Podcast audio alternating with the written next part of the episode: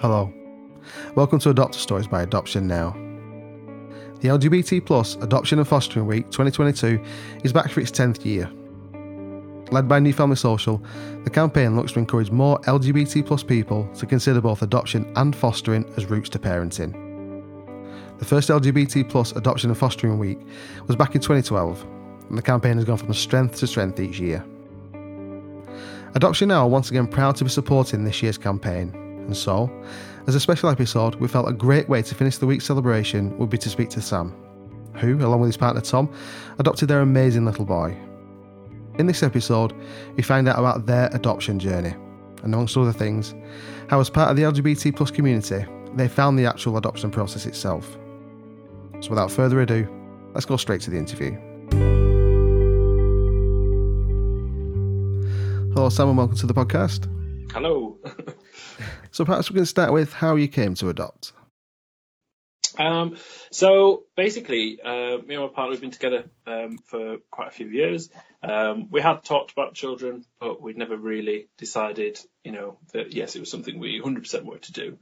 Um, but we were quite lucky that a few of our friends um, had adopted, so we'd actually seen them do that. So that was straight couples um, as well as gay couples. so it was nice to see a bit of both um, and just seeing it be quite successful um, and sort of completed a family unit, um, then that made it really something that we thought that we could do.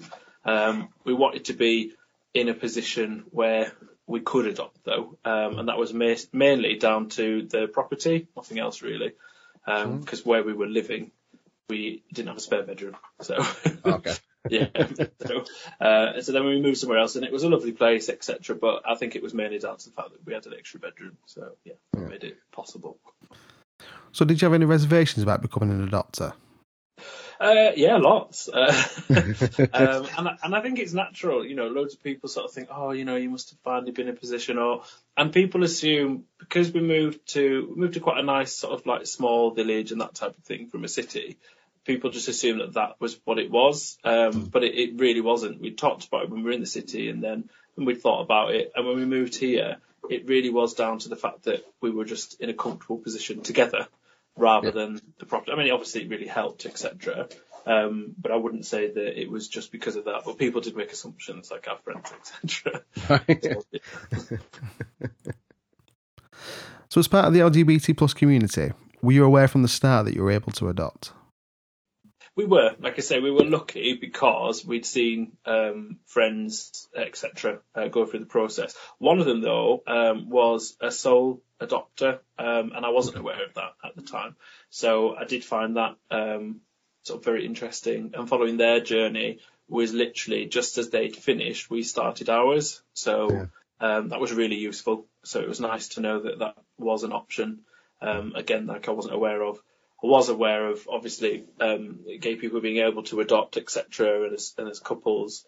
Um, yeah. And we had luckily seen some, you know, successful sort of adoptions as well, you know, close to home, so that was useful. Hmm. So you're able to like to speak to your friend and talk about about their experiences and how. Yeah, exactly. and, the, yeah. and the pros and the cons, etc. But I mean, you know, for us, we've always seen it as there are you know, lots and lots of um, pros and lots of cons with it, but they kind mm. of weigh or you know cancel each other out that type of thing, and and the majority of the experience is it is very positive, so it does make it uh, worthwhile. Um, so, did you know where to look and where to start your adoption journey? Yeah, interestingly, although we had friends stuff like that, we still wanted to keep it to ourselves when we were initially looking out and looking at it. So even though we had friends' experiences, we didn't really ask them about their experiences until we'd already started going through the process. Um, so we found out the process by going online and just looking at it that way. That was the the way we we found out all our information, and we spoke to a social worker, and they um, gave us more information, then invited us to uh, sort of a, a, welcome evening and just sort of introduction to the process, etc. Hmm. So, how did you find the process itself? Yeah, I mean, I think I think when we initially started, it seemed like a long way, you know, a long time to go through. Even though we kept getting signposts that you know it can be quite quick and it can be this. I think because um, we were sort of thinking, oh well, it's not going to be until at least the end of the year because uh, my partner was starting a new job. So we thought, oh, we probably in, need to be in a better position. So, you know, past the probation period, just the sort of logistical things. Um, but I mean, once we'd gone through the process, um, you know, it was literally straight the moment that my partner was in the new job. So uh, it was, it, yeah, when looking back, it was very quick in that sense, but in a good way. So it yeah. wasn't like, it didn't feel rushed, but it was just surprising that, you know, from, from when we first went on that initial sort of, um, course or sort of just, you know, initially talking to people, uh, it was less than a year than we were, we were placed with our son. So yeah, it seems quite quick really. Yeah.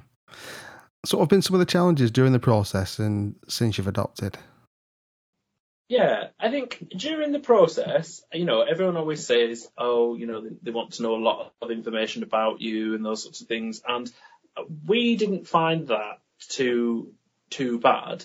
I think it's that you, you feel like you're giving a lot of information, a lot of stuff, and it, it seems to take a long time at that point. I think mm. it's hmm. because you kind of like you feel like you've you've given a lot of the information already, and then you sort of go over it and over it, and it just feels like that part seems to take a really long time. Um, but you know, in hindsight, looking back, actually, you know, it wasn't it wasn't a long time really. Mm. Uh, and plus, we did do it through lockdown, so you know, we were sort of on video calls here and there and everywhere, so it did seem like we were doing a lot. But like I say, when I look back, it relatively wasn't a very long time at all, really. So, what would you say have been some of the biggest rewards? Uh, biggest rewards, I definitely think it is that um, you know completion of family and and seeing him, you know, grow massively, you know, from where he was to, to where he is now. Um, mm. It really is, and um, you know, you can have a really bad day. You know, it can be from the moment you've got up right the way to, to the end of the day. And you can just think, oh, I've got to write off today. And then they can just say something, just, you know, a really quick one liner that just makes the whole day fine then. Suddenly it's yeah. all alright.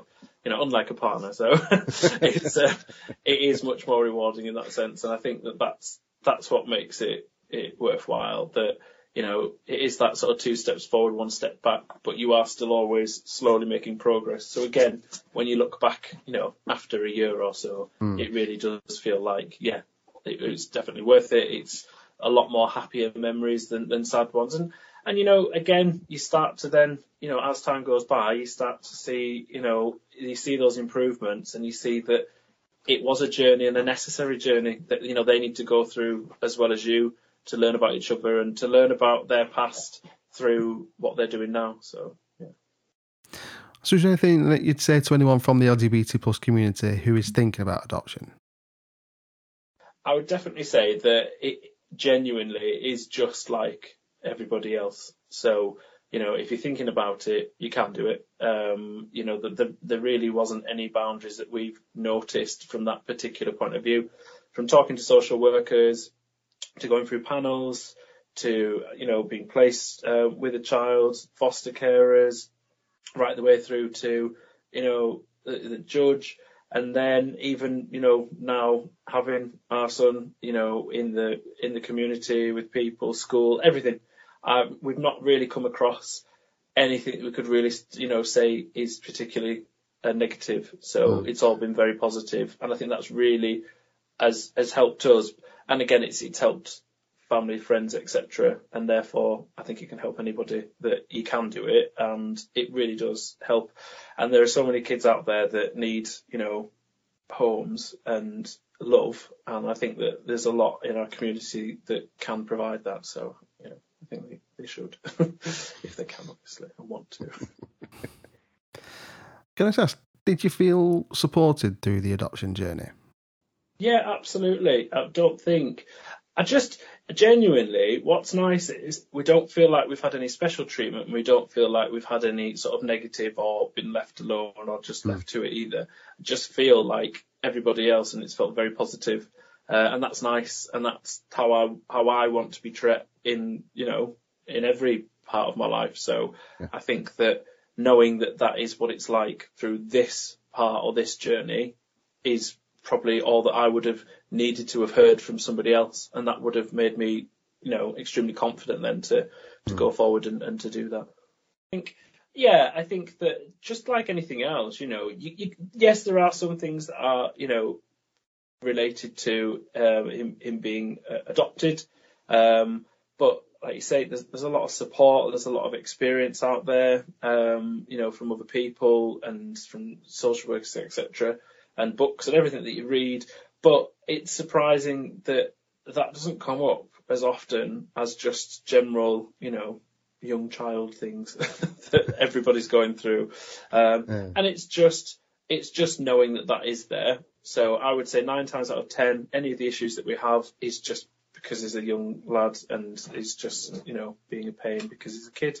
Um, and then there is, yeah, that one thing that you sort of think, oh, okay, right, we just need to do this a little bit differently. Um, yeah. and knowing that, it's just, you know, it's good. And you don't get it right all the time, you know, you learn, but the more that it happens, the more things that come up, you do learn and then it gets better and it perpetuates and then he's better. So yeah, it, it is, it is fine in the end and it, it has got better and better. Um, and it wasn't, you know, I say it like that, but it, it, it wasn't actually that hard, um, really, when we look back again. Um, it's just you know it's just different if you've not had kids before to suddenly have a child um, would be difficult for anybody. So yeah, and I think it is just having those other people around you that you know can help out and can just say, oh yeah. And I think we have been lucky. We have got family and friends that just you know do it with us and sort of go, oh no, no, that's fine. Don't worry about it. And and then you do, you just get on with it and you think, oh yeah, it is fine actually. So yeah, it's been positive. Thank you so much to Sam for coming on to today's episode. If hearing Sam's story has got you thinking about adoption, then we would love to hear from you. You can visit our website, which is adoptionnow.org.uk. There you'll find a whole host of resources, such as a downloadable information pack, children's stories, adopter videos, podcasts, and more. Or you can always call our information line, which is open 9am till 5pm, Monday to Friday, and that's 01204 33 6096. Thank you so much for listening. Take care. We'll see you in the next episode of Adopter Stories by Adoption Now.